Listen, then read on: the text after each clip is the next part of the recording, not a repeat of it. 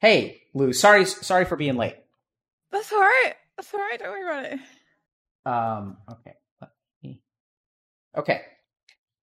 So, thank you for coming on, and and you prefer Lou, is that right? Um, yeah, you can call me Lou or Poo or Pooper Noodle Yeah. So what's up with what's up with that? By the way, what? um, why is your why is your name Pooper Noodle? okay, I didn't think we'd do this already. Oh no, I Um, mean we don't have to. I was just, sorry. Is that something I'm not supposed to ask you about? No, no, no. I, I can, I can, I can say. Um, No, it's just kind of like it's an odd name. No. yes, it's, it's, it's all right. It's a bit weird. Um, basically, uh, the second time I went to university, I was, f- as the title suggests, very socially anxious. Um, I, I used to, I had a sink in my room, uh, and I used to, I used to pee in the in the sink because I, I was avoiding my flatmates. Um, well, I mean, it started off okay, like Freshers Week was okay, but then I didn't. I ended up staying in my room on my computer for like a week, and then like I hadn't seen them in a week, and I was like, okay, it's been a week. Like if I see them now, it's going to be really weird. So then it like the weeks turned into months. Anyway, um, so No, I I, I didn't. I, I didn't go into the kitchen ever, and I didn't use the bathroom. I used to pee in my sink in my room, and I used to make food in my room as well. Occasionally, I would make noodles in the sink. And in the UK, there's this brand called Super Noodles. Um. Anyway, uh, but um, I didn't. Yeah, I one time I one time I I I defecated in the sink by accident. Um, it, yeah, I didn't. It, it wasn't on purpose. Normally, I would. Um, normally I would sh- shit in like. Um, wait, can I swear? Oh, it's too late now. Um, normally I'd shit in like plastic bags. Okay. Um, yeah. Accidents happen. Uh, yeah, yeah. Um, but anyway, that's what happened. And Hmm. then the guy I was that uh, who was my boyfriend at the time, he made a joke, uh, called me poop noodle because it was the same thing that I made noodles in, and it rhymed with super noodle. So, yeah. So I mean, that's I think that's funny. I, I I also think it's interesting that you, you know, this is not the kind of thing that people would normally advertise. no, no, not really. So help me understand that. I, I, I don't, I don't know. Um, I, I very openly used to talk about this a lot and like make like sort of raunchy, gaudy sort of jokes and stuff and talk about that sort of thing. Um, I, I think I felt like sort of wearing it on my sleeve helps. Does that, does that make sense? Interesting. Right. So let's let's just put a pin in that concept. Right? Because I can Okay. imagine that if we're dealing with social anxiety, you know, telling the story that you just did, I would I would imagine makes your social anxiety worse. Um. Yes. Yeah. Yeah. But does it? I don't know. I don't think so. I think Interesting, If I right? would actually no, because I'm saying it to you and I can see your face. Yeah, that's hard. That's really hard. But saying it to like my stream when it's just a bunch of text, completely different. What makes it hard when you can see my face? Um. I don't. I don't know. Just like your your face. Oh no, your not my face. No, I don't like it. um i just i feel like i i pay a lot of attention to Yep. expressions Yes, and you do. i i know that i misinterpret expressions a lot as negative and I I don't like looking at people's faces. Well, I don't like Yeah. looking at your face either. Uh. okay, so we- we'll talk about that. So paying attention to people's expressions, right? Yeah. And misinterpreting people's expressions. I don't think that you're misinterpreting them, by the way. Technically. okay. I think what you're able to do is detect dissatisfaction in a face that primarily is satisfied. If that makes sense. So there's actually research on this. So let me Oh. let me explain it from the top. It's a really Okay. interesting study. So I'm smiling at you, right? And then I get Okay. m- mad at you. Like there's a transition. So smiling, mad. And there's like a transition, right? You, does that make sense? Like this and then this is kind of halfway. And then like this is yeah. mad. Yeah. Yeah. So there's there's a transition. So if you think about it, halfway between smiling and being mad at you, my face is displaying 50% happiness, 50% anger. Does that make sense? Yes, I think so. So a normal person, and I don't mean to say you're abnormal, I mean someone who's not as sensitive as you are, like literally your brain has a higher processing power here, okay? So Okay. so most people they're processing power when they when they see like the half angry, half happy face, they they're just confused. They think I don't know what this person is feeling.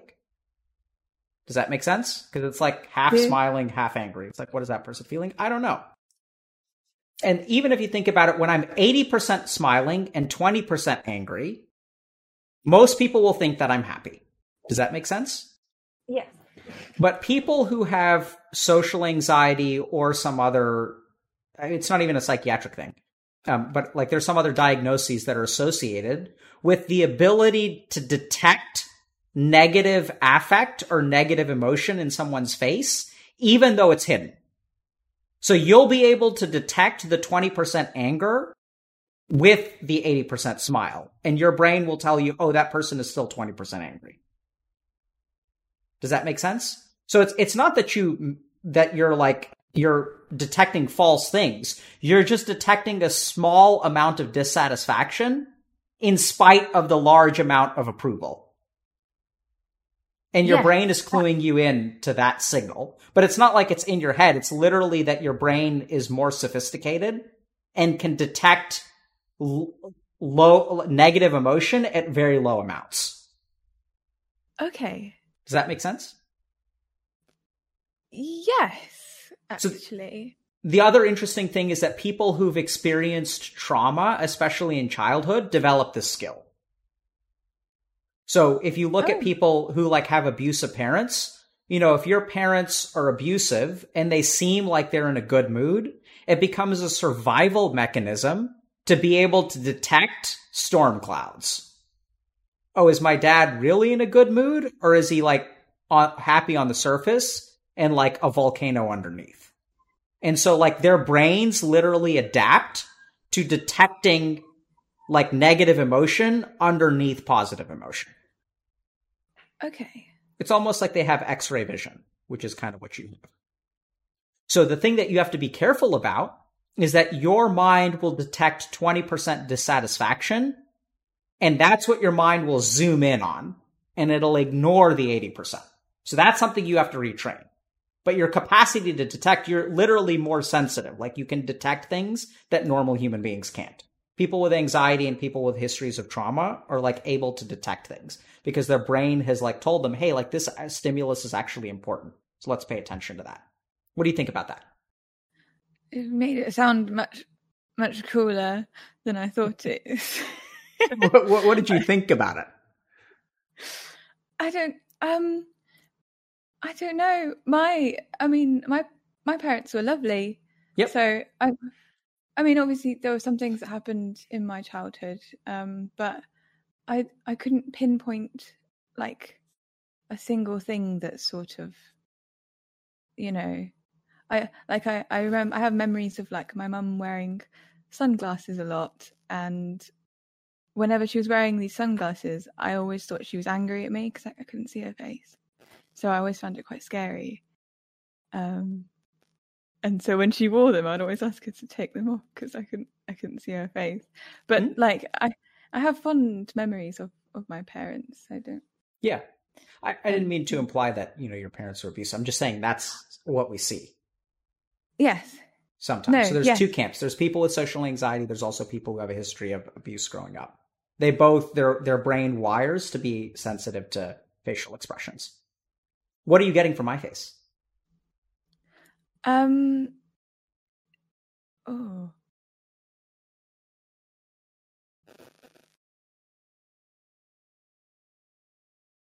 You you look a bit bored. Okay, now. Oh, now you look like you're cringing. No, I'm smiling. I'm having a blast. okay. This is my bored face, I guess. Does this look like a bored face to you? Wait, no, it's because I'm. I was looking at the other because there was a little bit of a delay. Wait, do the face again. Wait, are you you can't see me on Discord?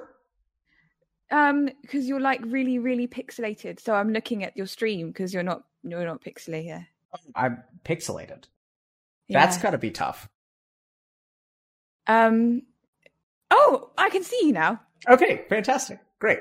So just look at me, don't watch stream. And certainly Okay. ignore Twitch chat. I do my best to. Okay. Yeah. Sorry for the random ass tangent, Lou. Okay, oh, so no. I- What?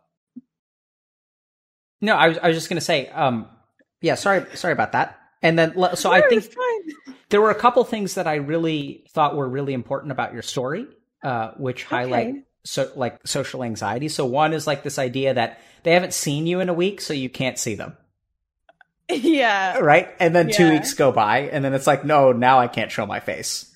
And every week that goes by, you can't they can't see you. And then every week it gets worse and worse, and then you have to become a hermit. You have to just like move out of the Oh, apartment I'll- at 3 in the I'll morning. see them again. That's exactly what I did. I used to. I had this little pile of cushions that I would put like right next to the door, so I could sit and listen for long periods of time to work out when they weren't in the corridor. And I that sounds absolutely crazy, doesn't it? Yeah. Um, yeah.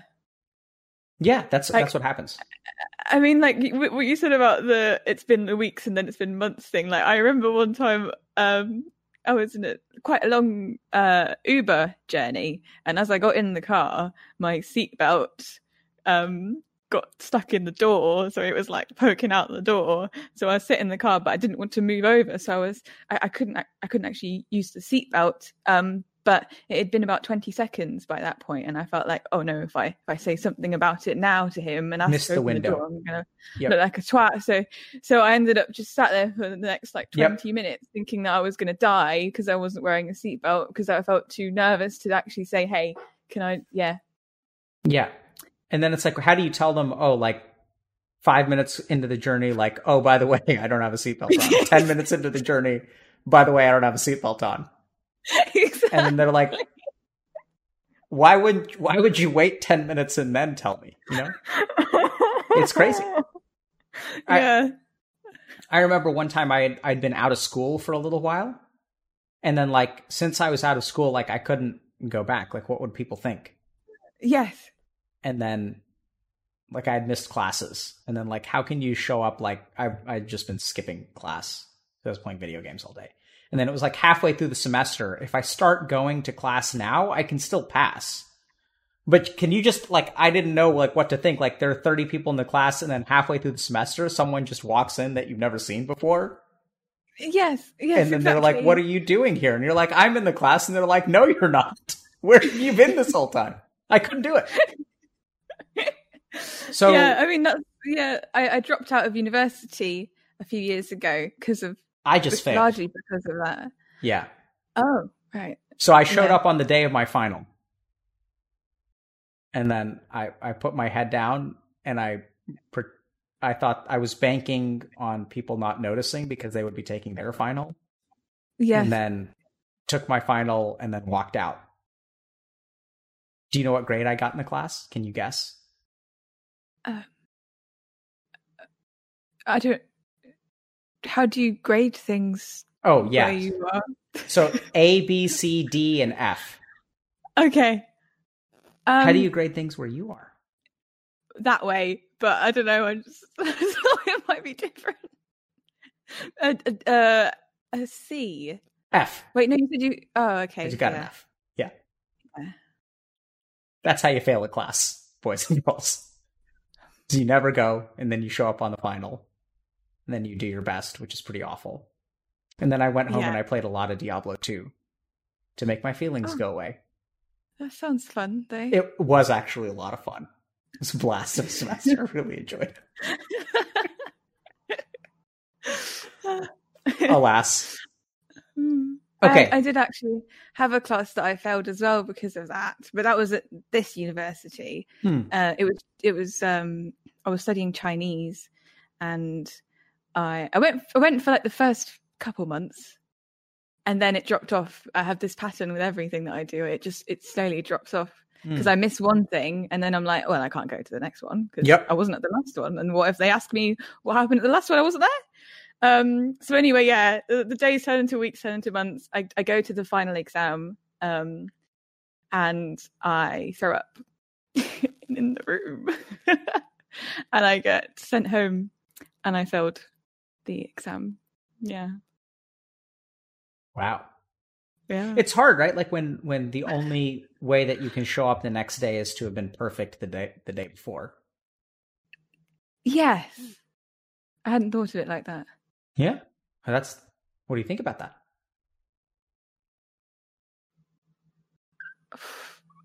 I don't, I don't know. I like to be very like prepared. Mm-hmm. Because things have to go perfect. Yeah. Yeah. Otherwise, I don't go back. Yep. Right. So so like like Lou, I think you're living life like these speedrunners. Where like a single mistake and you have to start over. Yeah.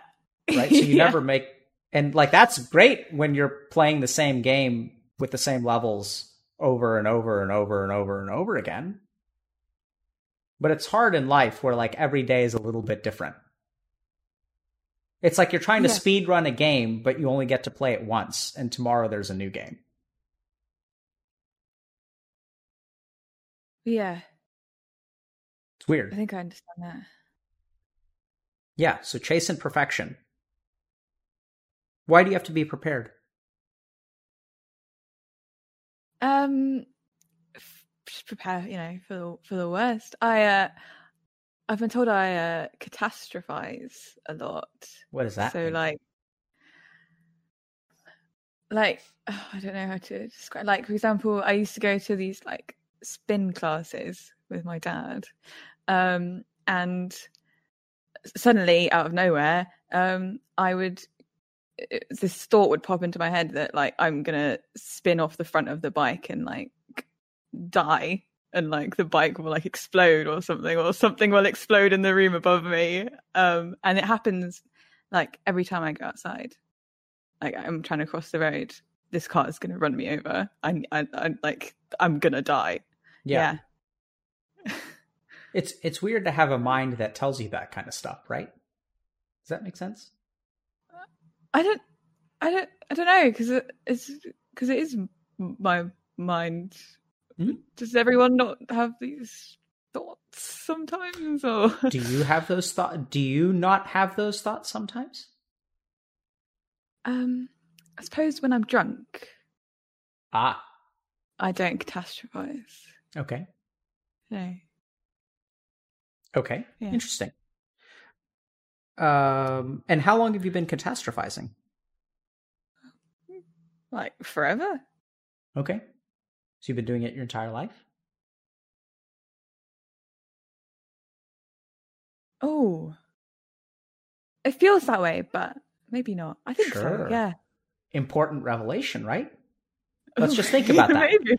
So so you just said, "Yeah, I have been doing it." And then you paused, and then you said, "It feels like it's been my entire life." Yeah. So has it been your entire life? No. So Only the let's past few years. so let's think about that, right? So something when I asked you the question, there's some kind of internal calculation that says, yes, this has been going on forever. Like it gave you Yeah. that answer. Yeah. Like, but it turns out that that's not actually the case. So then, if we're being very careful, what we have to recognize is that sometimes our mind produces answers for us that are wrong. Yeah. That's yeah, all the time. Can you tell us about that? um oh uh yeah like uh oh like this this like just like last week okay um last year there was a a streamer was quite a uh like a big fan of i'd been subbed to him for a few months okay like maybe six months i resubscribe and he's like um pooper noodle yikes and he's just like a bit of a joker. Like that's his thing.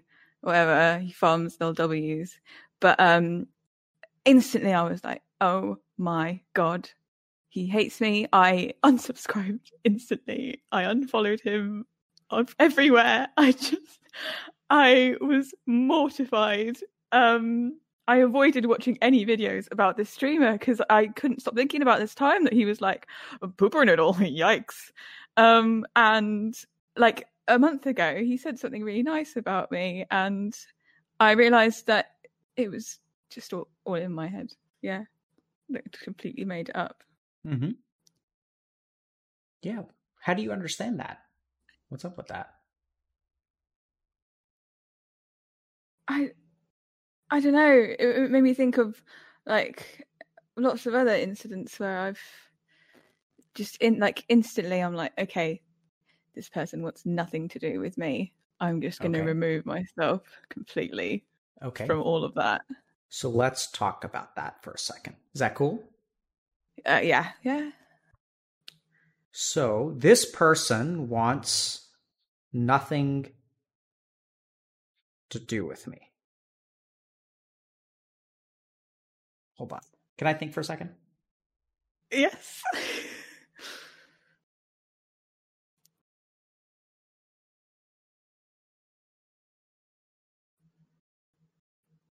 How much of your social anxiety can be captured by that phrase? What phrase? This person wants nothing to do with me. Um, probably quite a lot of it. Okay. How long have you felt? How long has your mind been sometimes randomly telling you that this person wants nothing to do with me? Um, I, I, I mean, I've always been like, I've always been quite quiet. Like as a child growing up, I, my brother was very uh, social, very outgoing, um, and he would always make the friends, and then I would like play with like little toy cars or something. Um, One of us. um, yeah, so that was that was that was quite difficult as well because sometimes we would do things uh, like as a family, and there would be like maybe another family with like kids there, and then he would make the friends first, and then eh, he'd be like, you know, oh. You know, don't talk to her. She's just quiet and weird. And then they would like all go have fun, and I'd but like I I did I liked my own company, so it was it wasn't awful. Um, I I just wasn't very outgoing, and I found it really difficult to, Mhm. uh, you know, talk to to to kids and stuff. Um, and then I had some pretty oh, bad experiences in, in high school with like other girls. So then I didn't know how to talk to girls anymore. For, for I still don't. I don't really have any friends now that are girls, many at all. Um, yeah. Okay. So I asked you about, you know, sort of like whether this person wants nothing to do with me has Oh no! Oh, you asked me something and I went on complete tangent. Oh, I'm so sorry. No no no. Don't be sorry. I think that's where we learn. That's wonderful. Okay. i'm glad you went on a tangent right? Because you gave us a couple of really important pieces of information. One is that while you may have been socially isolated the reasons for your social isolation back then were fundamentally different. Because I didn't hear this person doesn't want to hang out with me. I heard I was just kind of a quiet, shy kid and I was okay with my own company. So if anything, yeah. that tells us that like something happened that changed the way that you perceived your interpersonal interactions, which is great. Like it's great that you gave me that piece of information because then we actually know that you haven't always been like this. Okay. Does that make sense? Yes. Yes. Okay. Yeah. So, so, so when, I, I, yeah, okay. yeah, go ahead. I don't know. I I just thought that like since I'd been quiet my uh-huh. you know whole life that I'd always had social anxiety. But are you telling me that that's not quite the case? I could just been quiet, and then something happened along the way that made me anxious about social things. That's what I would hypothesize. Okay. Right? Because what, what I'm hearing, this person wants nothing to do with me, says nothing about the person. It says something about you. Right? Yeah. It has to do with the way that you perceive your value. Whereas the girl who's content to play with toy cars has no problem with her value. In fact, as you put it, used to think the opposite. I'm a cool person to hang out with all by myself. I'm yeah. very good company, right? If you think about it, yeah. that's actually the exact opposite. You're like, hey, this person's awesome. I don't need any of those fuckers. I'm going to hang out with me, myself, and Lou. And we're going to play with our toy cars, and it's going to be great. Yeah. And I then think, somewhere, um... somewhere along the way, you were like, "Oh, like Lou's not worth hanging out with." That's different. Something changed. Does that make sense? That those are those feel very different to me. Yes, I um, like I had well, I had this amazing family. My childhood was a bit difficult because we were moving a lot. Mm-hmm. So I was I was born in Thailand in Phuket, and we lived there for six seven years, and then uh, my dad was a teacher and he got a job um, then as a headmaster in Chile in South America. So then we lived there for four years. So I was learning different languages, and then after that we we moved to to England. Um, and while I did make friends, I was always very different from them, and there were there were times where like if my friends wanted to exclude me they would they would talk in their own language so that I couldn't join in. Um, and I mean that happened in all, all the countries apart from England because I could speak English. Then, yeah. What was it like to be excluded? Uh, oh, uh, it wasn't. It wasn't fun. Um, no, that there was quite a um poignant moment in high school actually in England where I felt very excluded um that I think I don't know how to describe it, really shaped the way I felt about myself I think um it's it sounds really materialistic but I was in this group of like maybe seven girls, seven or eight girls, and we were all like best friends. Uh, but uh, there was a pecking order, and I was at the bottom of the pecking order. But it was fine because like I, it meant I didn't have to sit in the toilet at lunchtime if I hung out with them. Um, and basically, every every birthday, because for 18th, it was his 18th birthday, so every birthday, everyone would pitch in 20 pounds and then like the week before everyone would would go out and choose a like a special charm bracelet with a charm for them and then like a cake and then a little surprise party and that sort of thing anyway uh you can probably tell where the story's going but like four birthdays happen everyone pitches in i pitch in it gets to my birthday uh nothing really happens on the day that's fine um, people are busy i wait a couple of weeks um one of the girls invites me around to hers. Um, uh, they they uh,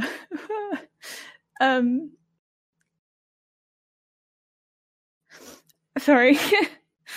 um, when I walked in, there was like half a box of donuts and some deodorant that they were like spraying around. I don't know if that was like a joke, like I smell bad or something. That's probably in my head as well. Um, but uh, these, yeah, these donuts I'd already started eating. Um, they sang "Happy Birthday." I was waiting for this bracelet, um, which uh, yeah, that makes me sound really spoiled, but uh, it didn't happen. Uh, I found out afterwards that between the sort of seven of them, they only managed to get together about five, ten pounds. Um, so, well, that, that made me feel pretty shit. Um, yeah. What does that mean, feel pretty shit? What were you feeling? Um, I felt like like these these people were my friends and they, they like I, even though i joined in all the other i joined in all the birthdays afterwards as well. Um even though i joined in all this stuff they didn't they they didn't want to do the same f- for me and it i just made me feel quite uh, excluded. Yeah. Like they want nothing to do with you that's the one, yeah. There it is. yeah. So I want to point something else out to you, Lou. That's uh-huh. interesting because you call yourself materialistic when you tell that story. Yeah. Why do you do that? Because it, it's it's quite quite expensive bracelet. Everyone pitches in twenty pounds, but to me, it wasn't really about the, the bracelet. It was about I don't think it's about to bracelet to anyone who's listening to that story. Okay. Right? But I want you to notice what your mind does. Even when you're sharing something that is authentic, vulnerable, and that maybe you deserve compassion for, what do you do to the try to the kind the what do you preemptively do to our compassionate response? Um to try try like to, uh, squash yep. it. Yes, yeah, right. Interesting, huh? You see how you're doing that? You're I... actually devaluing yourself in the story.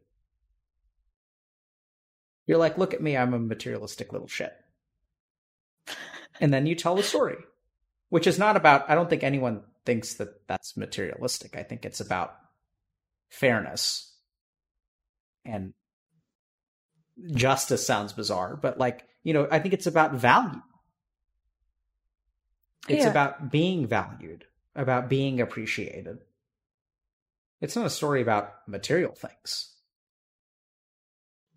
Right? Yeah. Yeah, I and yet your mind generates this thought which is like, "Oh, I'm so it sounds kind of materialistic." I thought we were going to talk about like you know, everyone had a Louis Vuitton bag and like I didn't have one or something like that. Even then, that's okay, I guess. But you know, that sounds to me like they they really. I mean, you were. Yeah, I mean, I, I it doesn't sound to me like they were your friends. Oh, yeah, but I don't talk to them anymore. It kept more things kept happening, and then I realized this is making me sad mm-hmm. actually mm-hmm. um they used to sort of say that i always make myself a victim um which made well the rest of my life really hard because whenever anything happened to me uh, I would be like, well, uh, I'm just making myself a victim here. You know, am I overreacting? There, there it is. Nothing. So, so do you see that? If you're if you're just making yourself a victim, what are you doing to yourself? you're devaluing yourself. Right? You take the oomph out of whatever complaint you have. Blaming the victim and calling someone a victim is the last refuge of assholes. Because okay. because if if you're just being a victim all the time, then like I'm perfect. The problem's you. Right? It's a very, very, very easy way to dodge any kind of personal responsibility to blame the victim. Or say that, you know, Lou, what's wrong with you? You're a vic like you're so victim complex. Like we got you deodorant and donuts, and the rest of us got charm bracelets and cakes on our birthday, by the way, or near our birthday, not as an afterthought. Like, why are you yeah. whining? Why are you making me feel bad for being an asshole and treating you like shit? It's your fault. Yeah, that's that sounds like what they would say. Yeah. Yeah. and then you started adopting the victim mentality, which has to do with so like if we think about it like if if if you start blaming yourself for being a victim, you devalue your own experience. Does that make sense? Yes. And so when you devalue yourself, like your worth as a human being in your mind decreases. Does that make sense? Yeah. And if your worth as a human being is really low, why would anyone want to hang out with you?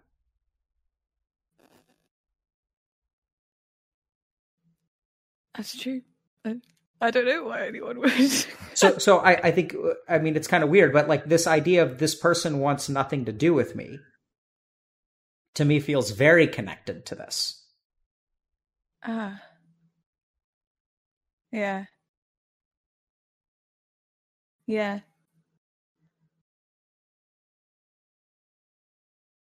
I think the the va- the value uh, thing is interesting because I don't know if this is related at all, but um, I used to get my nails done um, quite frequently before lockdown, um, and they, they always turned out okay. But there was this one lady one week who just felt like she just like got a saw and was just chopping my fingers off. Like they were just they were bleeding, and I was sat there like tears streaming. Like, and she was like, "Oh, oh, I'm sorry. I hope it hurt." And I, but I didn't want I didn't want her to feel bad that she was doing a bad job. So I was sat there like, "Oh no, they're they're fine." And then for the following few weeks, every time I went to shower, they would sting in the shower. My nails snapped off. I had to wear plasters on them, and I was I was beating myself up over it, like, you know, Lou, you're such a twat. You should have just, you should have just said, you know, mate, can you cool off my nails a bit? Um, but I didn't do that, and yeah, I just, I kept, yeah, I, I get myself into these situations a lot. So, Lou, how do you think that's related? You started that off with like, I'm not sure if this is related, but this thing happened to me. So you tell me how it's related. Why does your mind go there? Because my think uh, the pain I was in was worth less than whether or not she thought she was doing a good job. Beautifully put. Right? And then what do you do to yourself? So, like, that's true. But then what happens in the shower? What do you do to yourself? Every time you're in pain, what does your mind tell you? Why, why you such a fucking idiot? Like, yeah, yeah, right. So, like, this is kind of weird, Lou, but like, you're setting up, you're playing a rigged game, and it's a game where Lou doesn't get to complain, and it's always Lou's fault. yeah. How fun is that game to play? Um, uh, not not not fun though. Yeah, sounds quite shitty. Yeah.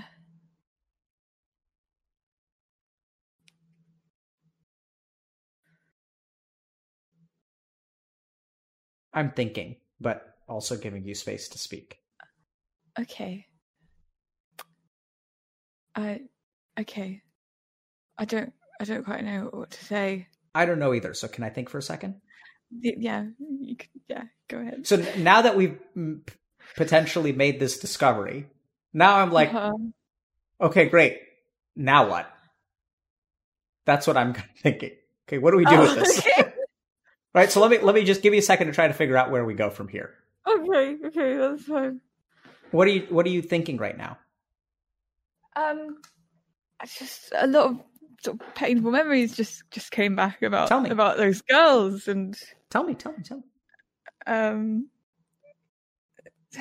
Ah, I just there was it's the same group of same group of girls. There was one time it was the first time that I'd ever.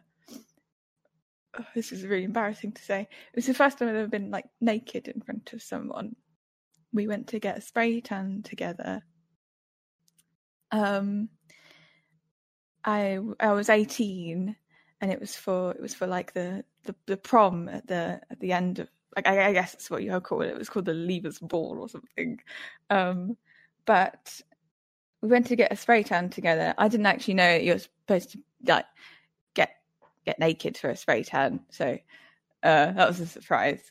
Um, but I did. She had hers done, and then I went to get mine done straight afterwards. And then I went back into the changing room to put um, my stuff back on, my clothes back on, and she she said to me, um, "What the fuck is wrong with your nipples? they look blue." I don't. I mean, I don't think I have blue nipples. Um, but she said that, and then she said, um, "When you have sex with a guy, don't take off your top because he's not going to want to fuck you." Um, and at the time, I was trying my hardest not to look upset by this because I knew that she'd call me sensitive. So I was, I was just like, oh, okay, laughed and like joked along, and and then when I got home, I, just couldn't stop thinking about it, and it meant that for the rest of my relationships, I I used to just keep my shirt on. Yeah,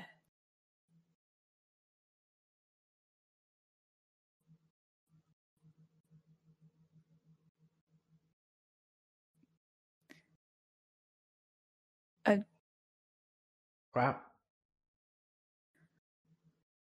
What do you think about that story now? I think that my nipples aren't fucking blue. Uh, So there's there's something important there. I mean, there's a lot that's important there, but I, I just want to point something out to you. yeah, You look like you're processing still. yeah. I'm going to give you a second. You let me know when you're ready. Okay, ready. okay. I'm ready. So, if someone says something like that about you, yeah, there's a there's like if someone says something mean about you, there's like this counterpoint, right? There's like a no, my nipples are normal or whatever. But the the point is when someone puts you down, there's a voice within you that says no, that isn't true. And what did you do to that voice? squashed it. Yep. And so then what becomes true for you? What's left? What they what they said to me. Yeah. And so if we think about it, like when we think about, or at the very beginning of this conversation, I sort of mentioned to you that like your mind generates these thoughts, right? And like where do those thoughts come from? They come from like the mind generates thoughts that it thinks are true. But the truth, like the, the thought generating machines in your mind, I think were formed by experiences like this because they were allowed to become true. Certain opinions about you as a person stood unopposed.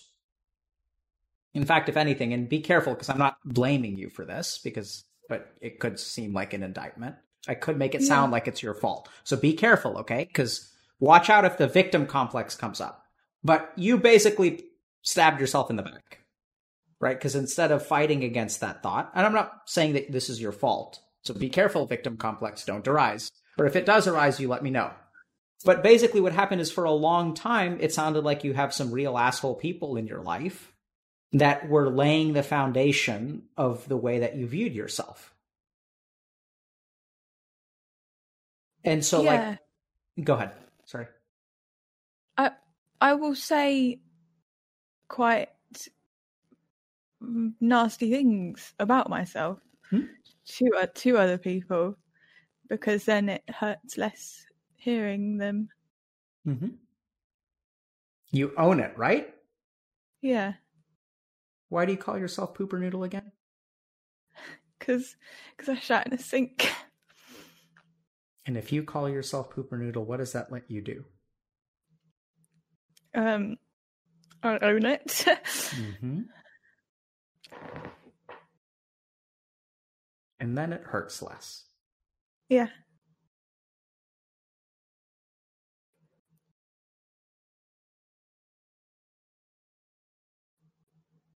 We're going to just sit quietly for a moment. If you need me to say something, please let me know. okay. I'm Um, feeling emotions too. Okay. I have tears welling up in my eyes. That's that's very nice of you. um. Okay. Yeah. What are you feeling right now? Um. I don't. I don't know. I um. There's there's something else that I do as well as say nasty things about myself, and I don't know how to explain this. I don't know why I do it. Um, but I will actively go out sometimes if I'm if I'm having a really good day. Sometimes I will actively go out online, search my name, and look for the really nasty comments about me, and I will I will do it to myself. And I, will look for the nasty things. I don't know if it's to like uh, prepare myself, or I don't I, I don't know. Uh, but yeah, I do that quite often. Yeah. That makes a lot of sense to me. Can I have a moment to figure out how to explain it? Yes, you can.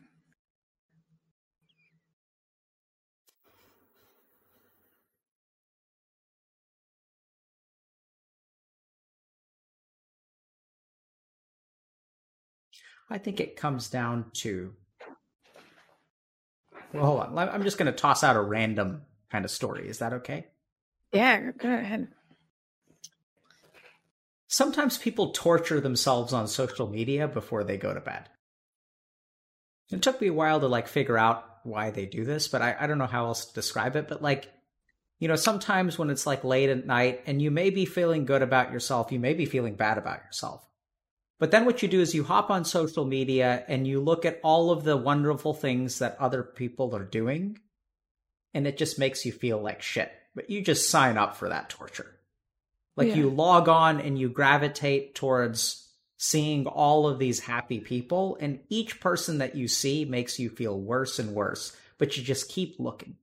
And you know you do it to yourself, and you do it to yourself. And sometimes you're feeling good and sometimes you're feeling bad. Sometimes it's sort of like confirming what you already suspect. And sometimes it's like knocking you down a peg because you don't deserve to feel good about yourself. Yeah. And in your case, I think hope is a dangerous thing. Because if, Hope. if hope. Yep. I think hope is a dangerous thing. Because you've been at the bottom of the pecking order. You know you can survive that, right? Like it's familiar territory. You know how to play this game. You've played this game before. You're actually really good at speedrunning this game. When Lou's at the bottom of the totem pole, you spend you spend so much time knocking yourself down. You know exactly what it looks like. You can survive that you're actually quite strong and you know you're strong. You know, if people think you're shit, you'll survive that because you've survived it for a long time. I was about to say your entire life, but that's not true. What's dangerous is if you're not at the bottom of the totem pole. Because being at the bottom, you're used to. Falling to the bottom, that hurts so much more. Yeah.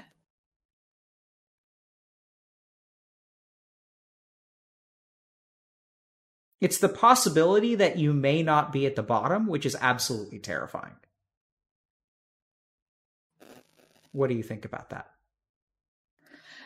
Um, I yeah, I, that's very well put. I hadn't thought of it like that. Um, yeah, I don't know if it's related, but I was been told I'm quite a pushover um, mm-hmm. as, as well. Sure. Um, so, so, so, so when I am, you know, assertive, it's it's a huge victory for me. Just a, just a small thing, like telling a taxi driver that my seatbelt is stuck in the door. Mm-hmm. Um, uh, but the the the totem pole thing, I um yeah, I don't I yeah, sorry, I'm thinking and trying to speak at the same time. It's not working. I fuck that up on the on a daily basis. I should use your line. um, it's a good one.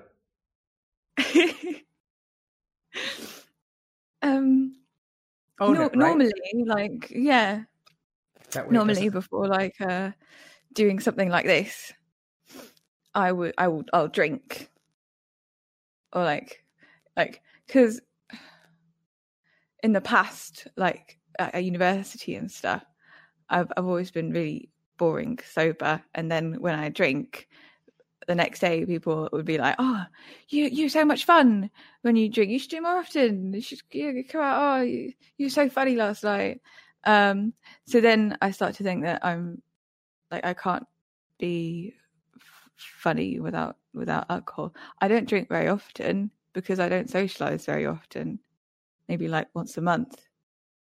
Um, but when I do, I drink excessively because I feel like I have to catch up to everyone else's social level of of being you know a social person um so yeah and then it always backfires because i can't tell you how many people that i've tried to make friends with at university but um i fucked it up the first night because they invited me out for drinks and then i drank too much and i they had to take me home from the club and I threw up in the taxi and then they never spoke to me again. Um, that's happened quite a lot. I ruin it for myself, really, with the alcohol. Um, yeah. You're quite good at ruining things for yourself. Yeah, yeah. Pro. You know, the, one of the hardest things about substances. So, uh, I don't know how many people know this, but in my day job, I'm actually an addiction psychiatrist. So I work primarily with addictions. Oh. You know, you know what the hardest addiction is to crack? It's when people tell me that when I use the substance, I feel the way that other people look. I feel normal. Yeah. Yeah. Cuz it's it's easy to give up something, but it's hard to give up that which makes you normal. It's a big ask.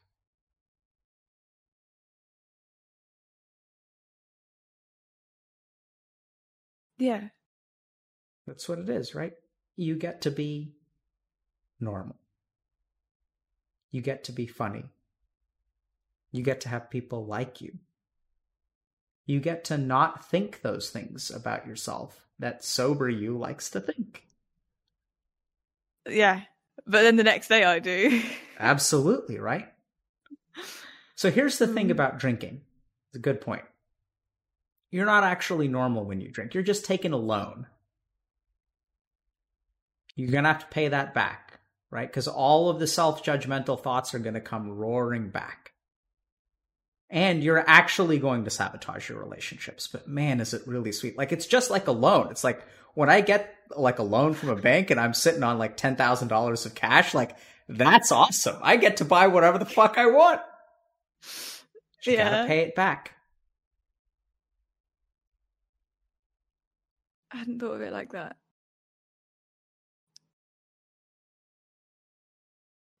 Right. So then, and, and the thing is, usually when it comes to substances, as I'm sure you've learned, you pay it back with interest. Because then those people don't call you again. In that situation, I think it's fair to say, I mean, so don't get me wrong, I want to be compassionate and empathetic.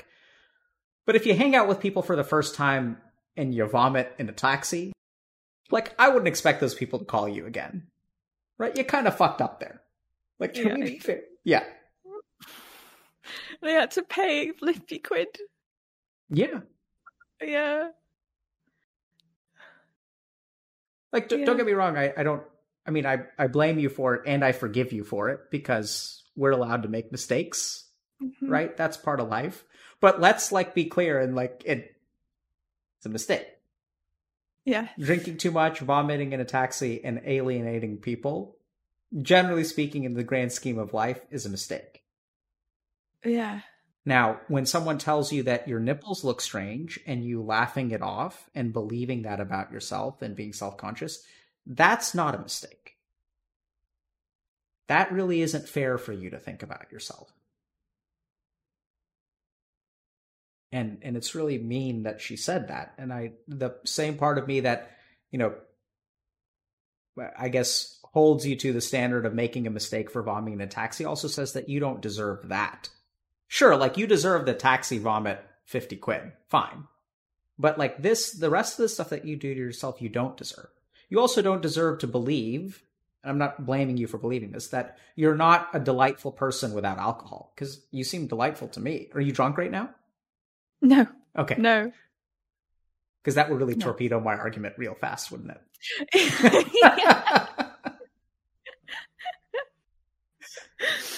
Just thought I'd check. Yeah. Yeah. Yeah. I think uh it's interesting that you keep using the word deserve. Um something uh some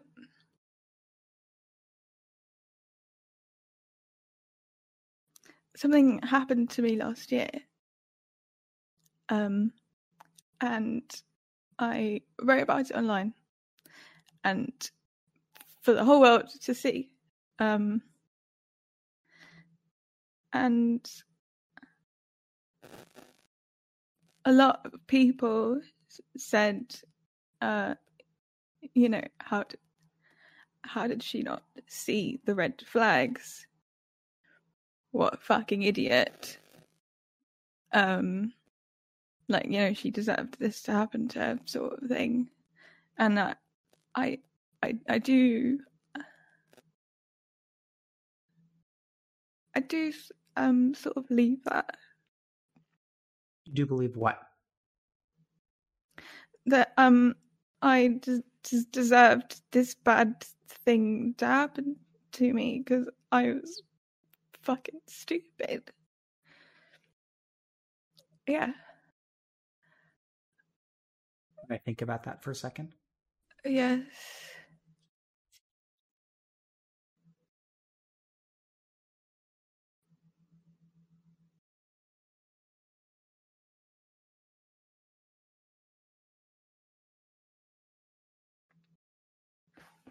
Do you mind if I um and I want you to think about this question before you answer it. okay Do you mind if I add some or ask you some just basic questions about context? Remember we talked about this. yes yeah So are we going to offer more context or are we going to skip past the context? Whichever one you want to do. Um, I Let's skip past. okay, Yeah? Okay, yeah. Does that feel like the right move to you? Um, uh, yes. Yeah. Okay. Okay. You feeling Sorry. good about that? We good? You're judging yourself again? What's going Yeah. on? Your face is changing. I see it. What are you doing? What are you telling yourself, Lou? uh, that I'm gonna think about this a lot later. That's okay. You're allowed to think about it. What else? You're doing that lip biting Um, thing that you do when you're judging yourself. Uh, that I I feel bad that I didn't want to give context, Nope. and I am worried that I made your show bad by not doing that. There it is. Okay, so just notice what happened, right? So there come the thoughts again, and you believe them to be true. They're telling you they're true. You see that? They feel true to you. Yeah, Are they true? I I don't know. Okay. Okay, good. I'll take an I don't know. But just acknowledge that they feel true. That's totally cool. They feel true to you. Turns out I, I don't think you fucked anything up. That's my opinion. okay. Okay. But um, maybe your mind sort of tells you, oh, he's just saying that. And he really Yeah. Oh, ha, ha. you got me. It's almost like I do this for a living. So, it, it, Lou, it's it's totally fine, man. I think I think we can. You don't have to go into context. You're not like a weak person. Like, oh my god, she'd be so much stronger if she spoke out, because that's what you're supposed to do. Uh. Right? It's it's you do you, man. So be careful because don't there you like it. It's there again too because you have an impulse, which is like this is what Lou wants to do. Lou's nipples aren't weird, and what do you do to that impulse? Right. So so now I want you to really notice that that's just your reflex of devaluing the way that you feel. You're putting, you're knocking Lou down to the bottom of the totem pole for the sake of the show. If I don't give a fuck about the show, you certainly shouldn't give a fuck about the show. oh, oh, all right then. Something changed.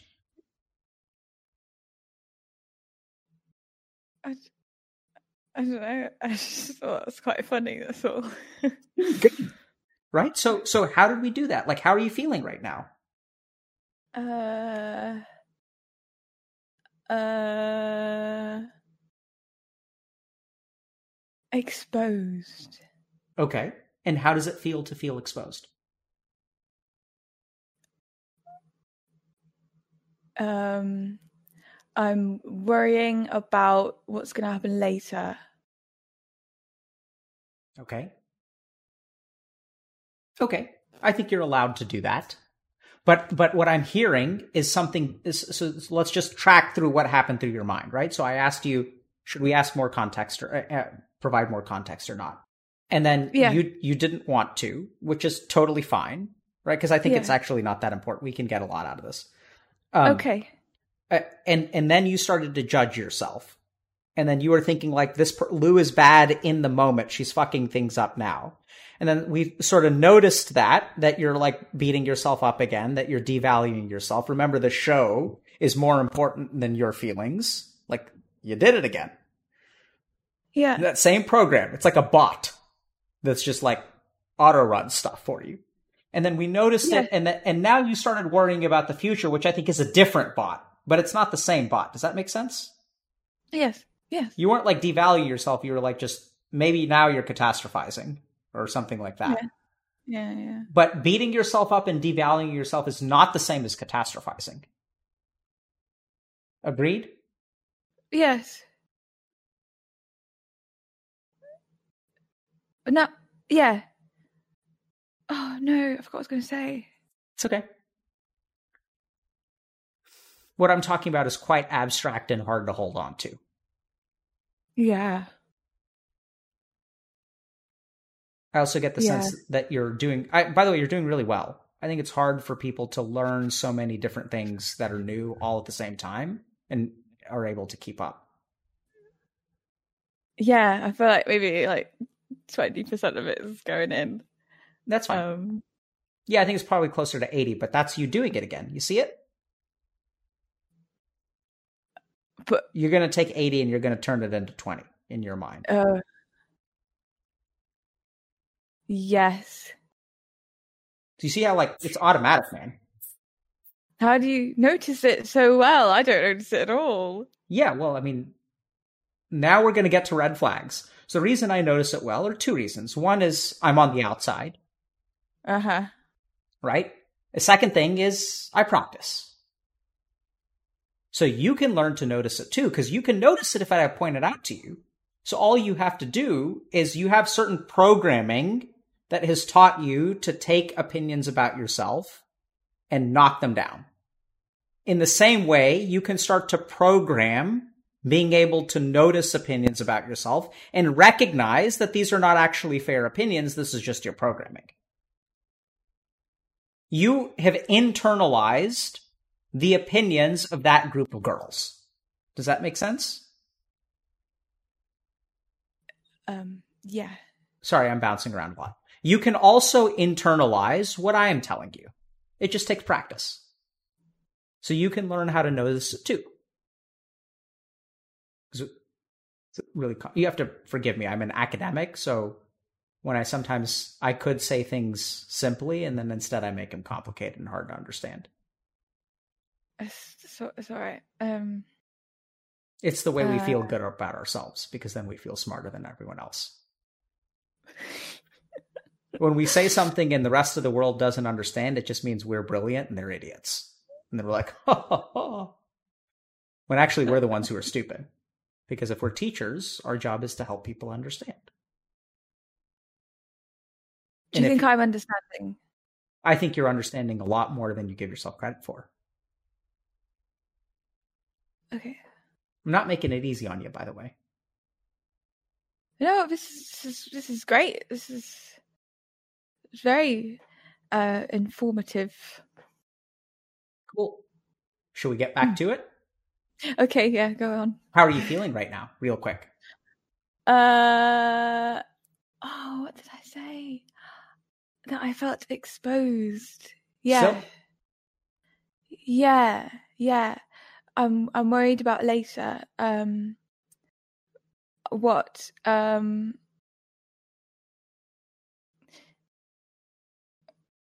uh, Okay. um I'm you- no, um uh do you know what? I'm not I'm I'm not gonna skip past it. Um See, look at what you Last- just did. yeah. What? what Uh, last year, I um I was uh I was assaulted by someone, and um I wrote about my experience online, and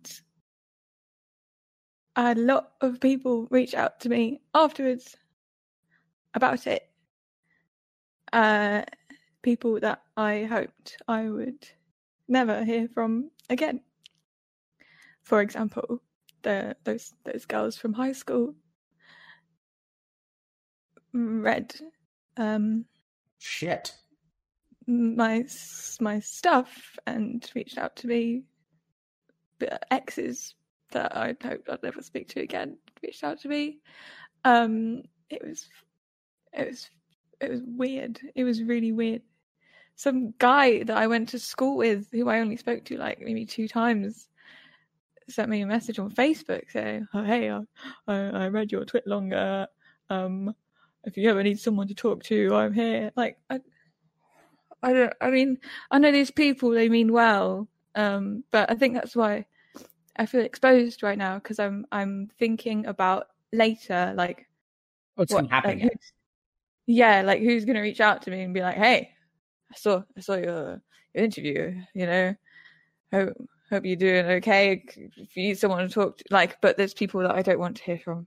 That's yeah, that sounds really ungrateful. Um, but oh no, I just did it again, didn't I? ah, how did you learn how to do that? oh, because you made a face. You went like, Mm. Well, I, I fucking faces all the time, Lou. okay, it's true. Just a random pile of faces.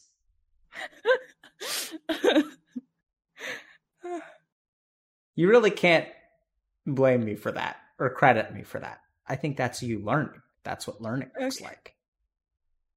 Because I make okay, fucking, I'm making a face right now. Like, what, what does this mean? No one knows. yeah, I can't tell. yeah, neither can I. My face is about as RNG as you can get. Okay, so let's let's try to put some. I'm going to try to organize our discussion a little bit. Is that okay? yeah, do you want Okay. some time to think? Nope, I'm good. Do you want some Oh, time to okay. think? No, I'm great. Okay. Yeah. So I, I see a fork in the road. We can either talk about like, you know, what you're experiencing now about like what is it that makes you not want to hear from people? What is it that makes you worried about the consequences of this conversation? Or we can go back to this idea of not seeing the red flags, feeling stupid, feeling like you, on some level you may have deserved it. Which direction do you want to go down? Um.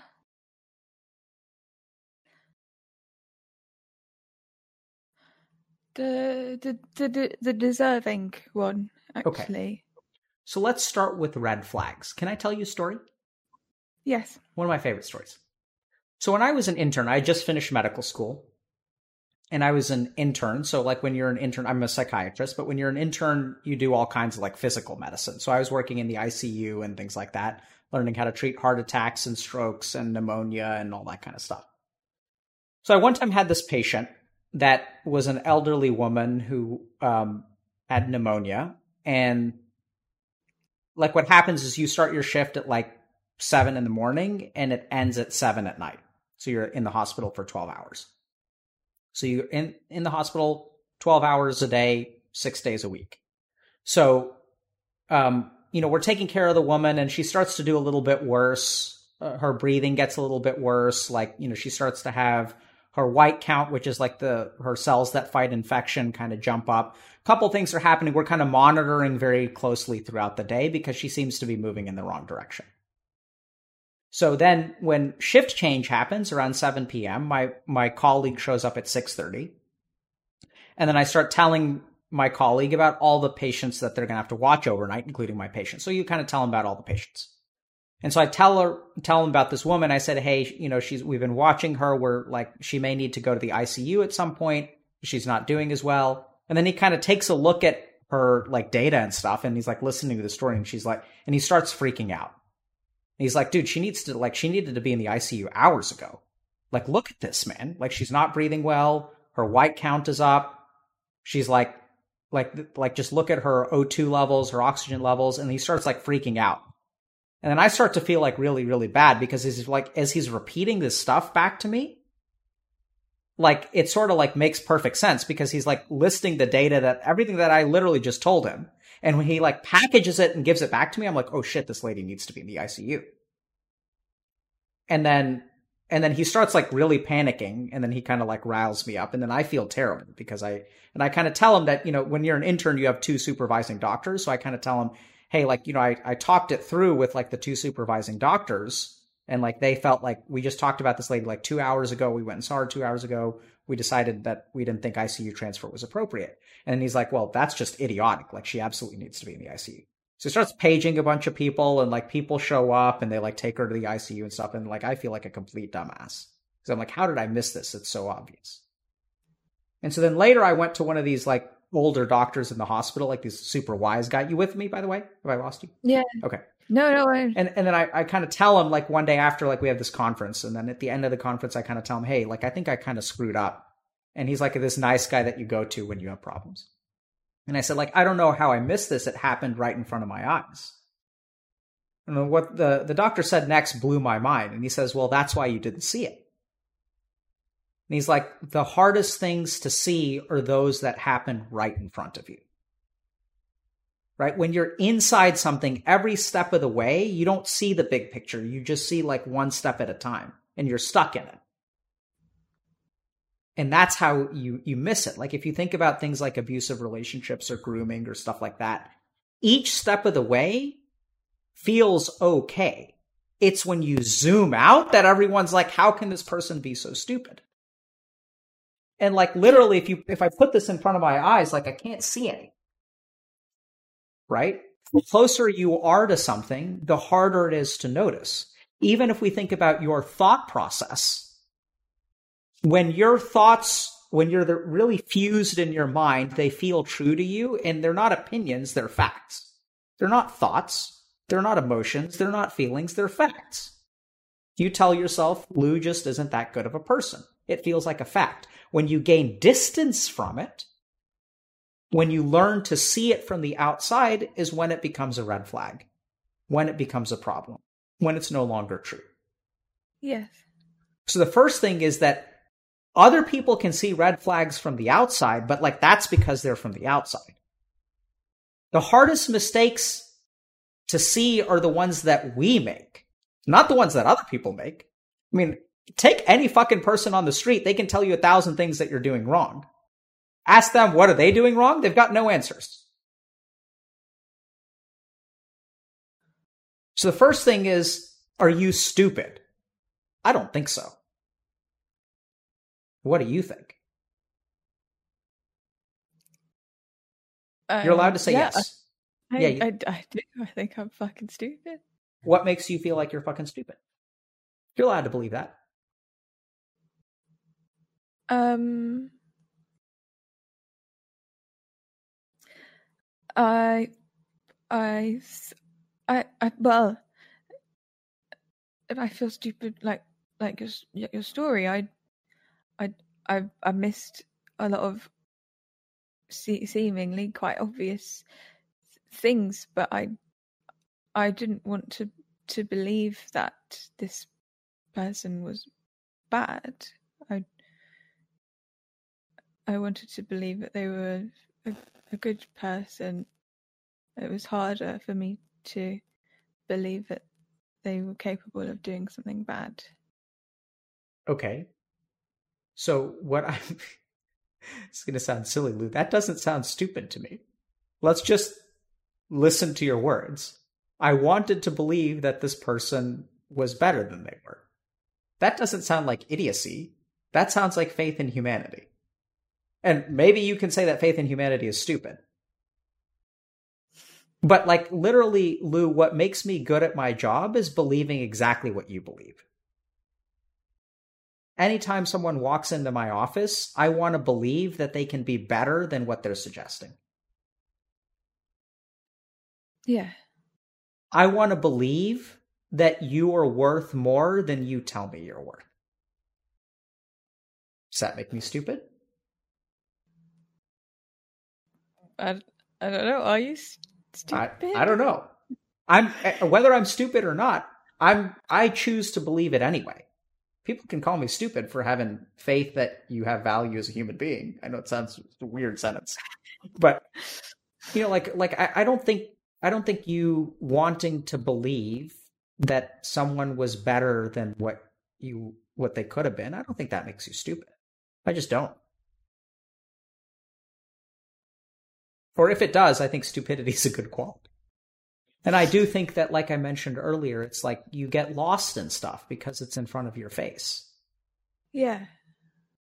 I mean, generally speaking, I haven't seen any evidence that suggests that, like, you know, victims of sexual violence, like, it's not about IQ. It's about emotions, power dynamics, kind of like predatory behavior. Like, victims aren't stupid, they're victims. You know, I, I it doesn't, I just don't accept that. I mean, you may be stupid. Like maybe you're stupid, but that has nothing to do with you being a victim. It's just like those are different things. What do you think? Um, I I feel like I am. Uh, I feel like I'm not allowed to be happy because I. I mean, I've had I've had people message me or say things before like you know this this girl looks way too happy here she's obviously lying about about the whole thing so i feel like i'm not allowed to be happy because then um pe- people won't um believe believe me And you want Um, people to believe you. more than i want to be happy That's interesting. So let's think about that for a second, right? So I thought that was very a very authentic representation. So what do you think about someone who wants to be believed more than they want to be happy? that they're stupid. Probably. I can see why you would make, come to that conclusion. I, I, I, I think though. So what that tells me, Lou, is that I, I don't think it's stupid at all. I think that, um, I mean, I laughed because it's I sort of walked into that one in terms of your response. Because, um, like, of course, like, why wouldn't people choose happiness? But I, I think it tells us a lot about you, right? So I think this goes back to like you being seen and accepted for what you are. And and your entire life you've been sort of like trying to be you, and people have been swatting you down. And now with something so important, you want them. You don't want to swat yourself down. Like you want people to believe you. Like you want to say like you know take your pick. Like six donuts is not okay. You know my i was about to make a comment about your nipples but that's just going to get taken out of context. But like you know take whatever whatever uh you know context like whatever story. Like there have been lots of times where you've taken what you are on the inside and you've said i defer to the rest of the world what i am gets second place compared to like what y'all think. But what I'm hearing you do is like put your foot down, draw your line in the sand and say, when it comes to this, I'm not going to compromise. And I need to be believed. And this did happen. And if happiness is the sacrifice that it takes to be like authentic and accepted, then so be it. Yeah. That doesn't sound stupid to me at all. What do you think? I feel um I I put a lot of pressure on myself because I I worry that if that if I if I heal and I am happy and someone is like she looks way too happy. To clout Jason Hall clearly lied about the whole thing, then what if they discredit other people's stories as well? Because because it seems like I am lying, and then suddenly I, I think I'm catastrophizing. Sort of, sure. See, there you did again. Look at that. Yeah. What are you starting to do? You're gaining mm, distance uh from your thoughts. Cause you were like about to like you were boarding that train and then it was like the seatbelt isn't on, it's starting to chug away, and you're like, hey, hey, hold on a second. Can you pull over? I need to put the seatbelt on. That's what you just did. Yeah. You just did it. Yeah. Yeah. I did. Yeah. Interesting. What happened to that that train of thoughts once you're like, oh, I'm catastrophizing again? I can't remember what I was talking about. It's there gone. you go. Pull the plug on it. So if anyone here is watching, this is the way you pull the plug on anxiety. She's like, I can't even remember. Like, just imagine if I could give you a pill that would make you literally forget your anxieties because that's what we just saw happen. You literally forgot your anxiety. Like that's what you can't even remember what you were talking about now. yeah. Oh no, I just remembered. See, it takes work though, doesn't it? Yeah. Okay. Good. Because the more you remember, the more you can practice forgetting. And when you get really good at forgetting, when you get really good at noticing, then you'll be in control. But keep going. You want to finish your thought? No. Okay. So if I if I notice these things, what happens? Like I notice it, and then and then what? Does it still happen? Yes. Except every time you notice it, you gain a little bit of control over it. Right? So if I yeah. notice my facial expressions, if I pay attention to them, I can control them. Right? And if okay. I'm not aware of what I'm doing, then I don't control it. So awareness precedes control.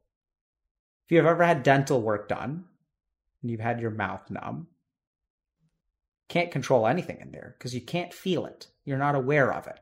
You don't even know where your tongue is. And so once you become aware of something, then you can do something about it.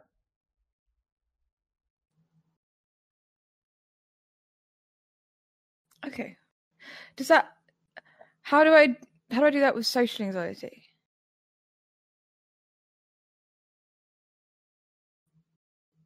Same way. It's just it can be harder. Right? So you're like so I'm helping you do it and your mind is in a very aware state right now and you're going to be exhausted after this. I'm going to be exhausted too.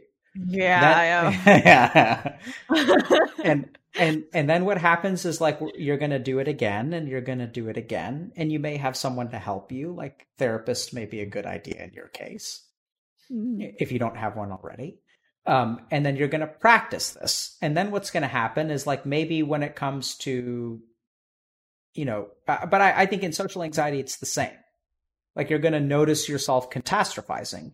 You're going to notice yourself like you're you're like someone's going to invite you over and then you're going to have that thought pop in your head oh they don't actually want to see you. They just want your 20 quid. And then you're going to notice that thought and you're going to be like no actually that's not true. They do want to see me. Yeah. so it's the same thing. Yeah. sometimes the stakes can feel higher and so it can be harder to overcome there certainly is like level one level two level three level four in terms of difficulty but it's the same Yeah. I, yeah. So something happened like a couple of weeks ago where um I like um everyone at the moment is playing this game Among Us, right? And a couple of weeks ago, uh I'm in all these lobbies and I tried to, to join this this random one and there were were streamers in there who I I I thought I was friends with, so I felt comfortable going in there. I was only in it for like like maybe three three games, um, but I just I had this really embarrassing moment where I went into this this call and like in my head this was a disaster, but in the call it I I can imagine anyone in there probably doesn't remember this at all. Um, but there was this one guy who who was calling everyone by their names and then he was calling me by my color instead of my name. He kept calling me orange instead of poop noodle, and it really upset me. And um, eventually, I was like, "Hey, my name is Pooper Noodle," and then it like there was like a little bit of a lull. It went a little bit quiet, and then everyone just carried on. Um, but after that, I, I couldn't play again. I just I closed closed the game, left the call. I didn't want to make a scene. I was like, I gotta go. Uh, and and then I I just I spent like the rest of the day just crying about it, about about just getting called orange. Uh, and it was it was pathetic. Yeah. Okay. So I I'm guessing that the reason you brought that up is because we're going to use this as a case for understanding.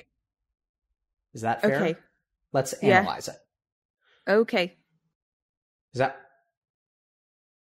That's what I'm seeing is the clearest relevance to me. Is that okay? Yes. I think it's a great example. I think it's a beautiful example. I think it ties together everything we've been talking about today. So what would you rather have than happiness? We were talking about this, right? Because you felt stupid because you wanted I wanted, wanted- to be believed. Yeah, right? So this Yeah. goes back to this idea that there's like two kinds of Lous. There's the real Lou, and then there's the Lou that everyone else sees. There's a part of you that yearns to be seen and accepted. And you're willing to sacrifice that part for the most most of the time. But there are some things that you're not willing to compromise on. Does that make sense? Yeah. This is Yeah. like this is like the real you that's like fighting to say I don't have blue nipples. I am a good person. I'm worth more than six donuts and deodorant. You know, Yeah. I'm a cool person. Like it's not about popularity or anything like that, but like I'm a good person and I deserve to be seen. I deserve to be treated and judged for who I am as opposed to who people think I am. That's why that person isn't going to take orange from anyone. You're not going to You're not going to be orange. You want them to see who you are. Yeah. Yeah. So I think it's that same part of you. And it speaks up, it says, Damn you, I'm Pooper Noodle, and I would like you to address me as such. Right? And then something really funny happens. Like, so when you do that and you stand up for yourself, Mhm. when you tell the driver to pull over because your seatbelt isn't on, then it runs very contrary to all of this programming. Which is like you've been telling yourself, you've practiced really, really hard, you've leveled up a lot in terms of devaluing yourself. But there's this part of you that's like, is trying to break through this like hard soil and like start to bloom, which is like who you really are. And then sometimes it, it pops its head up, and then you enter this pe- period of intense conflict because it runs against all of the programming that you've been doing, which is no, no, Yeah. no. They get to call you whatever they want, Lou. Why are you inconveniencing them with your name? Yeah. Yeah. How dare you? How dare you Yeah. inconvenience them? And so it's like like there's a this part of you that wants to come up, and then there's this part of you, and then then you're crying all day because like then it like then you're just kind of conflicted.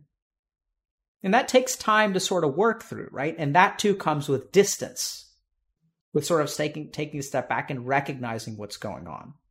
Recognizing that for a long time, this part of you that knocked yourself down also, I know this sounds really bizarre, also protected you.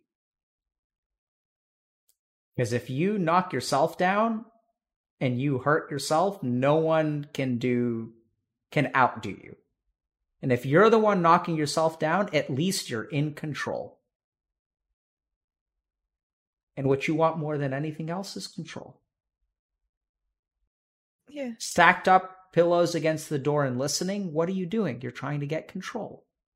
You're trying to control the circumstances. So, this is the hard thing about anxiety. You got to let go of control.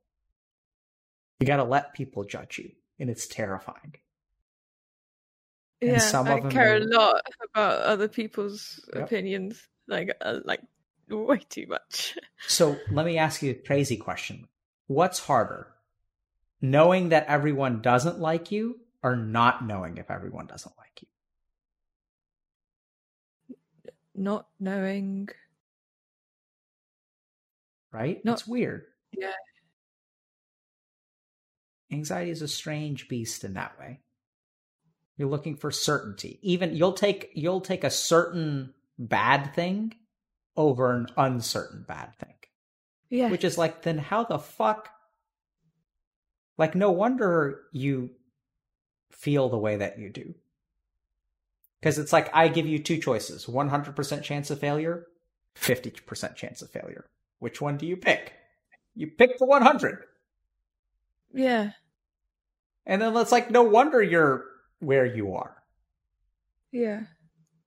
But it takes courage to take the 50. People look at that and they say you're stupid for picking 100% chance of failure. No, they just don't understand that's not how psychology works. You're not stupid. It's that the other way to think about it is control versus not control. And are you stupid for picking control? Mm, Right? mm, Yeah. yes. I didn't know what the answer was. yeah, I don't know. Sorry. Okay. This this is what I get too abstract. Some people follow me, some people can't. It's not a big deal. It's more on me than it is on you. okay. But does that make sense where you you sort of at least when you beat yourself up, you control the pain Yeah. and you can survive that. You're used to that. Yes. So I think the orange story is a great one because I think it's sort of like you know, you kind of fight against yourself and then like that thing comes roaring back And so the next time, I would say the next time you stand up for yourself, be aware that the part of you that has made yourself a pushover so that other people will like you will be very upset. There's one part of you that's like, I'm going to let other people do whatever the fuck they want to me because then they'll like me. And then there's another part of you that's like, nah, because you were upset that everything went quiet. Yeah. Oh my god. Yeah. I inconvenienced them. I'm sorry, lady who's doing my nails, that you're putting me into physical pain. Did I inconvenience you by telling you that you're physically hurting me and my nails are bleeding? I'm so sorry. Yeah, that's, yeah. Um, that's exactly what goes on. Yep. And But if I'm- you if you would have told her, then what would you do to yourself afterward?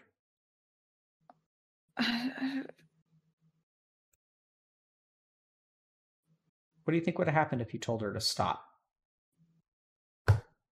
I'd I'd been thinking about like how awkward it was that I had to tell her to to stop, and then I'd be like analyzing her face. Like, was she sad about it? Was she upset that she was doing her nails, my nails badly? I'm terrified of like a confrontation. Mm-hmm. Um, and You'd be to torturing yourself. Yeah, You see, so anytime Lou tries to break out of the surface, there comes anxiety. It's like, how dare you? How dare you be a person, Lou? How dare you have feelings? How dare you have value?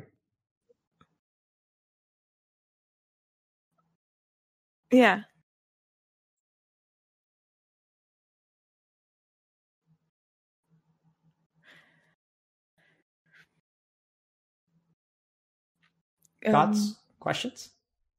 Um, uh, no, I, nothing's going on right now Yep. at all. I think we're close to being done for the day. Okay. How does that feel to you? Um, I'm tired. Yep. I can I'm tell. ready for bed. Yep. Yeah. Wait, do I look tired? There it is. No, I, I, I can tell you that you're cognitively spent. Okay. I'm cognitively spent too. How do you Oh. feel about me saying that? The bad. Yeah, see? That's okay. Is that not a bad thing? Do you No, normally get cognitively spent? Yes. Okay. I'm Okay. out of mana. You're out of mana. We've Yeah. been casting spells for a while. That doesn't make us bad people. It doesn't make us weak. It doesn't make us stupid. It just means we're out of mana. We've been doing this shit for like an hour and a half now. Which is a Oh, wow. time. Yeah. Yeah. Straining your well. your cognitive straining your brain for an hour and a half is gonna make you um. Yeah. Do you want to learn how to meditate? Um. Oh. Okay. Go on then. What was that ooh? Um. I've tr- uh, I've tried to to do it meditation before, um, but two things. I'm very lazy, and also, um, I I find that it doesn't. Maybe I've not been doing it for long enough, but it doesn't. It doesn't quiet tune down my my thoughts. I've, I'm terrified of being alone with them. Yeah. Okay. I think that's reasonable. Can I think for a second? Yes.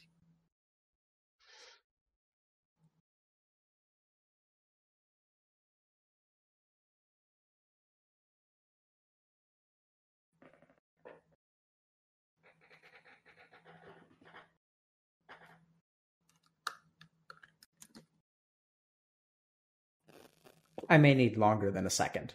I may need a minute or two. Oh, okay. Do you do you want to do you if you don't want to learn how to meditate, we don't have to do anything. First thing. Okay. Okay. What do you think? What's the, what's the second thing? Is if you do want to learn something, then I'll try to teach you something. I'm wondering if, if you're going to take the out for both of us because I'm not sure what to teach you. But I'll figure something. No, I have an idea. Oh, I I I I just, I, I think, feel like I'm doing it wrong because it's supposed to help, isn't it? And it just makes things worse. Is- Am I doing it? I thought maybe. No, you you're you're not doing it wrong. You're being taught the wrong kind of meditation, Okay. Okay. right? It's it's kind of like if I walk into the shoe store and I put on a pair of shoes that's my size. The problem isn't that my feet are or like let's say I put on a pair of shoes that's too big. The problem isn't that my feet are too small, it's that the shoe isn't the right size, right? You have to do meditation that fits for your mind. So I'm just trying to think about what have you tried? Do you like what kind of meditation doesn't help? Let's start there. Um. m- mindfulness. Yep, mindfulness is going to be terrible for you. Oh. Like mindfully eating and like looking at a little grape. So let me. Oh, um. So so let's let's think about why mindfulness is not going to. I mean, we can do a mindfulness practice if you want, but mindfulness tends to be sitting back and observing. There are two kinds of meditation. There's a focusing meditation and an observing meditation.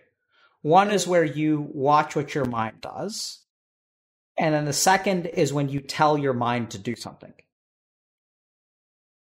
Hmm. So in your case, if you're feeling like pretty anxious, I think there are a couple of breathing techniques that could help you.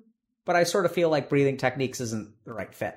Bizarrely, I want to teach you something like a mindfulness practice, but I want to teach you a very structured one, Okay. even though I don't think it's really great for you. But we're going to try something because I think you actually have a talent for it in a particular way. Can we try something a little bit unusual?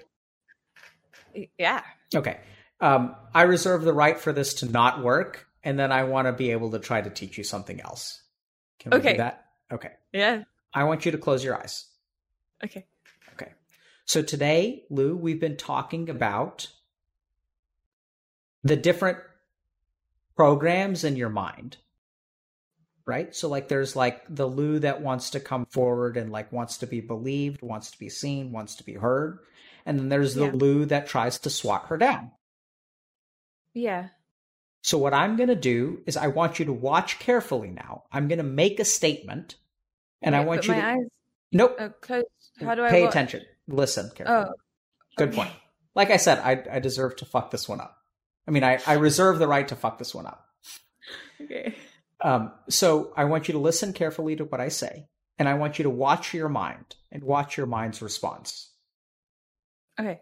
and just notice for a second. I'm just going to speak words, but that wor- those words they're just words. It's like you know, my name is Red. I like balloons. Words are words; they have no meaning. Yeah. But I want you to see how the words that I speak are going to evoke responses in your mind. Okay. And tell me what the responses are. Okay. Ready? Yeah. You are a wonderful person.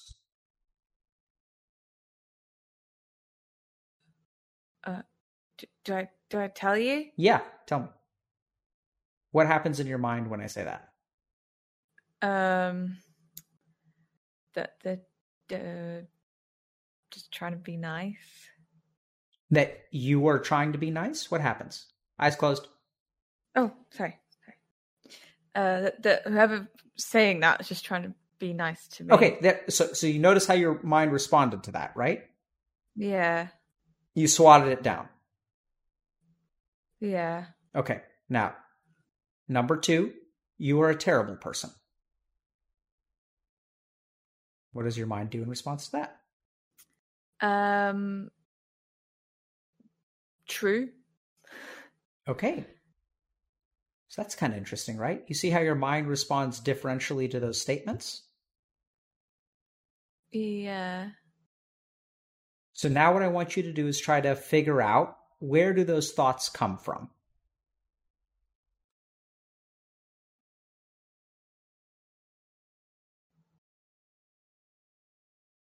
Uh, You're not going to be able to. So just give me what you got. When I tell you to figure out where they come from, what happens? What how can you look for where they come from? I don't know. They- They they just come from from me. Okay. So where from you? Good. Um, I I don't know. Okay, Okay. good. Would it okay, so good. So you're doing it right. I know it sounds weird. So now I want you to think about so when I say you're a wonderful person, try to find wonderfulness within you. Okay. Do you have wonderfulness anywhere in you? Um. Yeah. Yeah. Where? Um. Uh. I really like dogs. Okay. And now? So so where do you feel that? Right? Is that a is it a thought or a feeling first of all? Uh, that's a feeling. And what does that feel like? In your- Wonderful. And where does it where do you how how can you know that you're feeling wonderfulness? What is your experience of wonderful?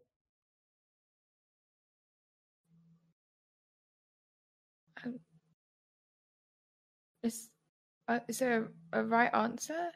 Sort of, not really. I've I've no idea. Okay, good. Okay, now I'm going to tell you something else. Are you starting to feel self-conscious? Yeah, because my eyes are closed. Good. Notice that self-consciousness. Where is that feeling? Where is that feeling? E- everywhere. Good. Um, What does it feel like? Tell me. Um, like, like I'm like I'm gonna fall off a building or something. Yep. So so it, th- there's a sensation, right, of like Yeah. something terrible is about to happen. Notice the lack of safety with your eyes being closed. Yeah, It's like, what are people thinking? What is he doing? What's his face doing?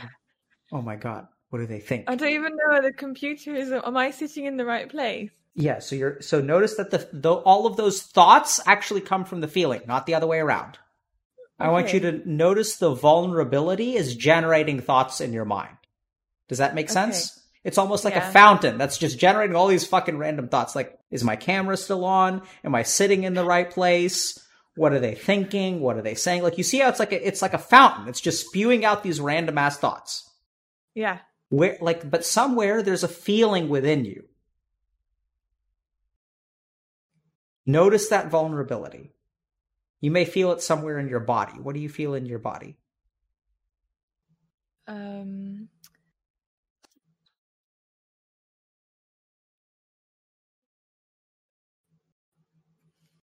Um. But what can can can you can you repeat the question? Yeah, what do you feel in your body right now? What does vulnerability feel like in your body? Uh, I'm sweating. Okay, good. What else? Um. Pay attention to your throat, your chest, heart, stomach. Um. I, I feel a bit dizzy. Okay. So now I want you to, in a moment, I'm going to ask you to open your eyes. Yeah. But before I do that, I want you to take a snapshot of the way, take a screenshot of the way that you feel. And then we're going to open your eyes and we're going to see how you feel afterward. Open. okay.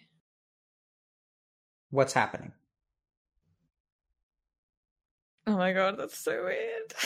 Where am I? What's weird? Tell me. I can see. uh, everything's much smaller than I imagined it. Okay. So by smaller, you mean your fears, right? I mean, the room. Okay. Cool. Things are smaller. Okay. So, Yeah. awesome. That means you're doing it right. So, okay. what about your fears? That yeah, that too. So interesting. So now we're gonna do it again. I know we're at both oom, but raid boss is at ten percent. We're gonna keep going. You ready? Okay, okay. Yeah. Close your eyes again. Okay. What comes up? Um I can't see again. There we go. Good. So notice that you can't see again. So things are getting bigger. Yeah. Your fears are magnifying. The room is getting bigger. Yeah.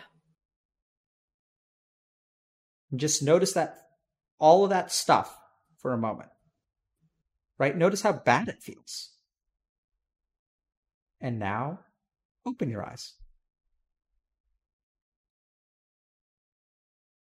And now what's happening?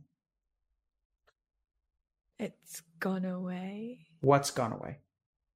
The the scariness. Okay. So guess what you just learned how to do? Was was that med- meditation? Nope. Yeah, sure. You just learned the make the scariness go away meditation technique. That's what Oh, we're going to okay. call it. Okay. But I, I, I want you to really pay attention. So you can try this. I think this is actually a good technique for you. So I want you to just, this is going to be your technique. I don't know that's going to work for anyone else.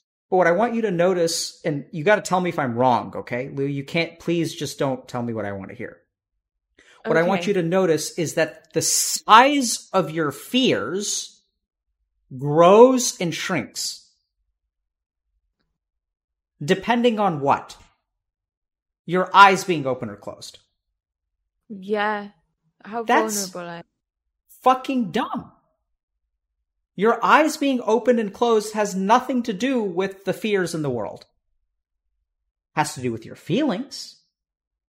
Has to do with your sense of vulnerability. But the fear is the fear. The fear, the actual probability that something bad happens is not going to change. It's not going to alter wildly in the span of 90 seconds, whether you're doing this or doing this.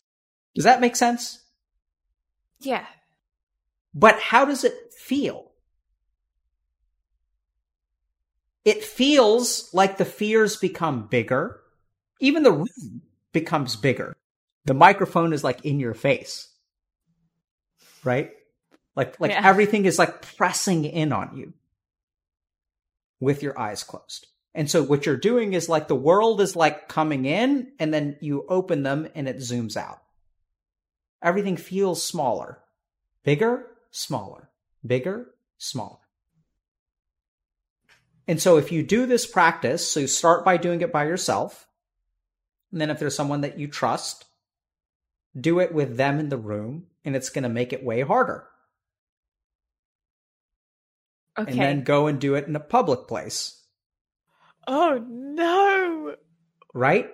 But oh, here's the here's the crazy thing, Lou. Like, stay with me now, okay? Try really hard. You with me? Do your best. Okay.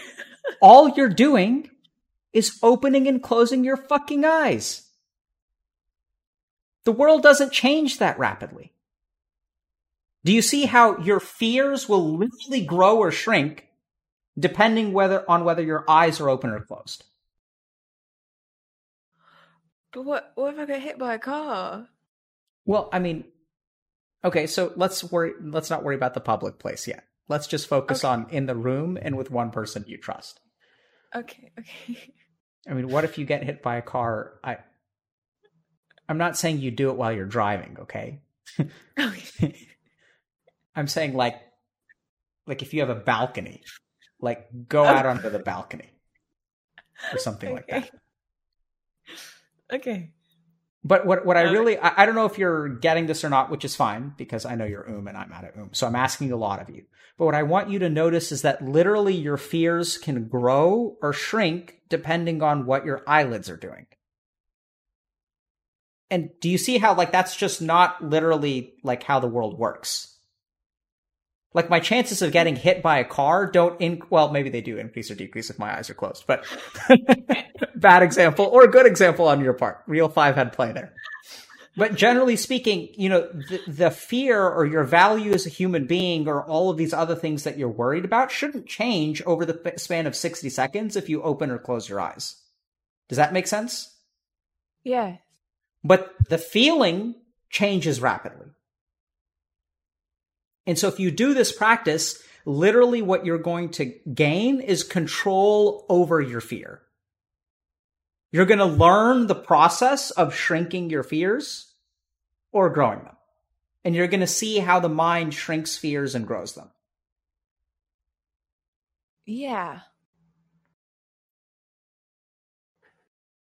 And as you learn that, you're going to get literally, you're going to get control over your fear because you'll learn cognitively how to shrink it. It's like a shrinkomatic for your fears. I like that. so, and even if what I'm saying to you right now doesn't make sense, that's okay. It doesn't need to make sense right now. Just do the practice. Do it a couple times a week. Just like go and like close your eyes and just notice like it's like closing your eyes is like opening the doors to your fears. And then opening them is like putting them all away. Yeah. And yet it's still you still have within you the capacity of putting them all away. Yeah. Questions? I really like that. No, that's that's that sounds much better than than what I was doing before. Um yeah. Yeah. Yeah, you I think I'm glad it worked. I don't I guess I don't have to come up with a backup then. Oh, sorry. No, no, Did that's you not good. expect that to work? No, because I just I didn't know because it's it's it's it's actually like a high level meditation technique. It's not like a novice meditation technique. Oh. Yeah. Does that make me an expert in meditation? What is that thought evoking you? If I were to tell you, Lou, you are an expert at meditation, what happens? Um I don't know, it'd be pretty cool. Could tell mum Yes. So the short answer is yes. Yeah. Let me explain it to you this way. You spend so much time in your head, so you're actually going to be pretty good at meditation, Ah. Yeah. right? Because from a very young age, when other people were interacting with the outside world, who were you interacting with? Me. So you started leveling up meditation very young. Ah. You've leveled up a skill, you just haven't found the right gear until today. Okay. Oh. And so practice it. Okay. Any closing thoughts or questions before we wrap up for the day? Um. Um. How do I not care about what other people think of me? You do care about what other people think about you. You don't not care. You just let yourself care. Caring is fine. What I want you to learn, Lou, is not to not care what other people think. It's to gain distance from the caring, Okay. right?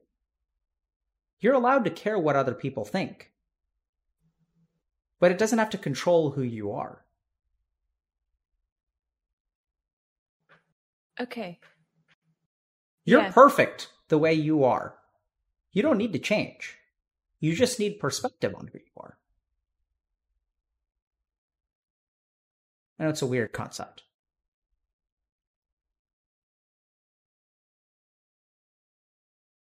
Okay. Do you feel like Sorry, he's just just- saying that? uh. I don't know. Just it was just quite nice, and Yeah. now I'm crying. I don't know why. So that's pretty. So you know what's cool about that is I just called you perfect, and your mind didn't respond with he's just saying that. You were able to feel it. It was able to sink in. And I'm not saying it to be nice. I think it's genuinely true. I think you're amazing exactly how you are.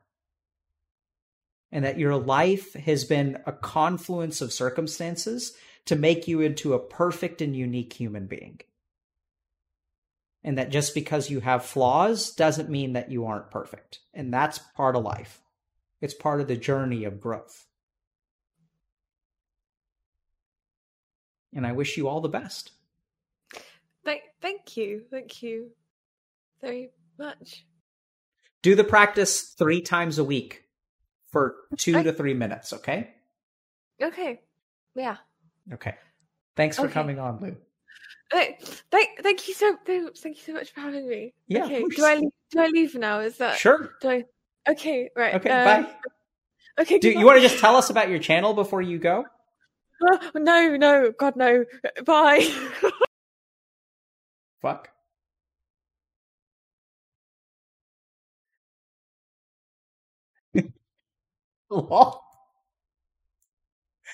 Okay. So I guess don't check her out.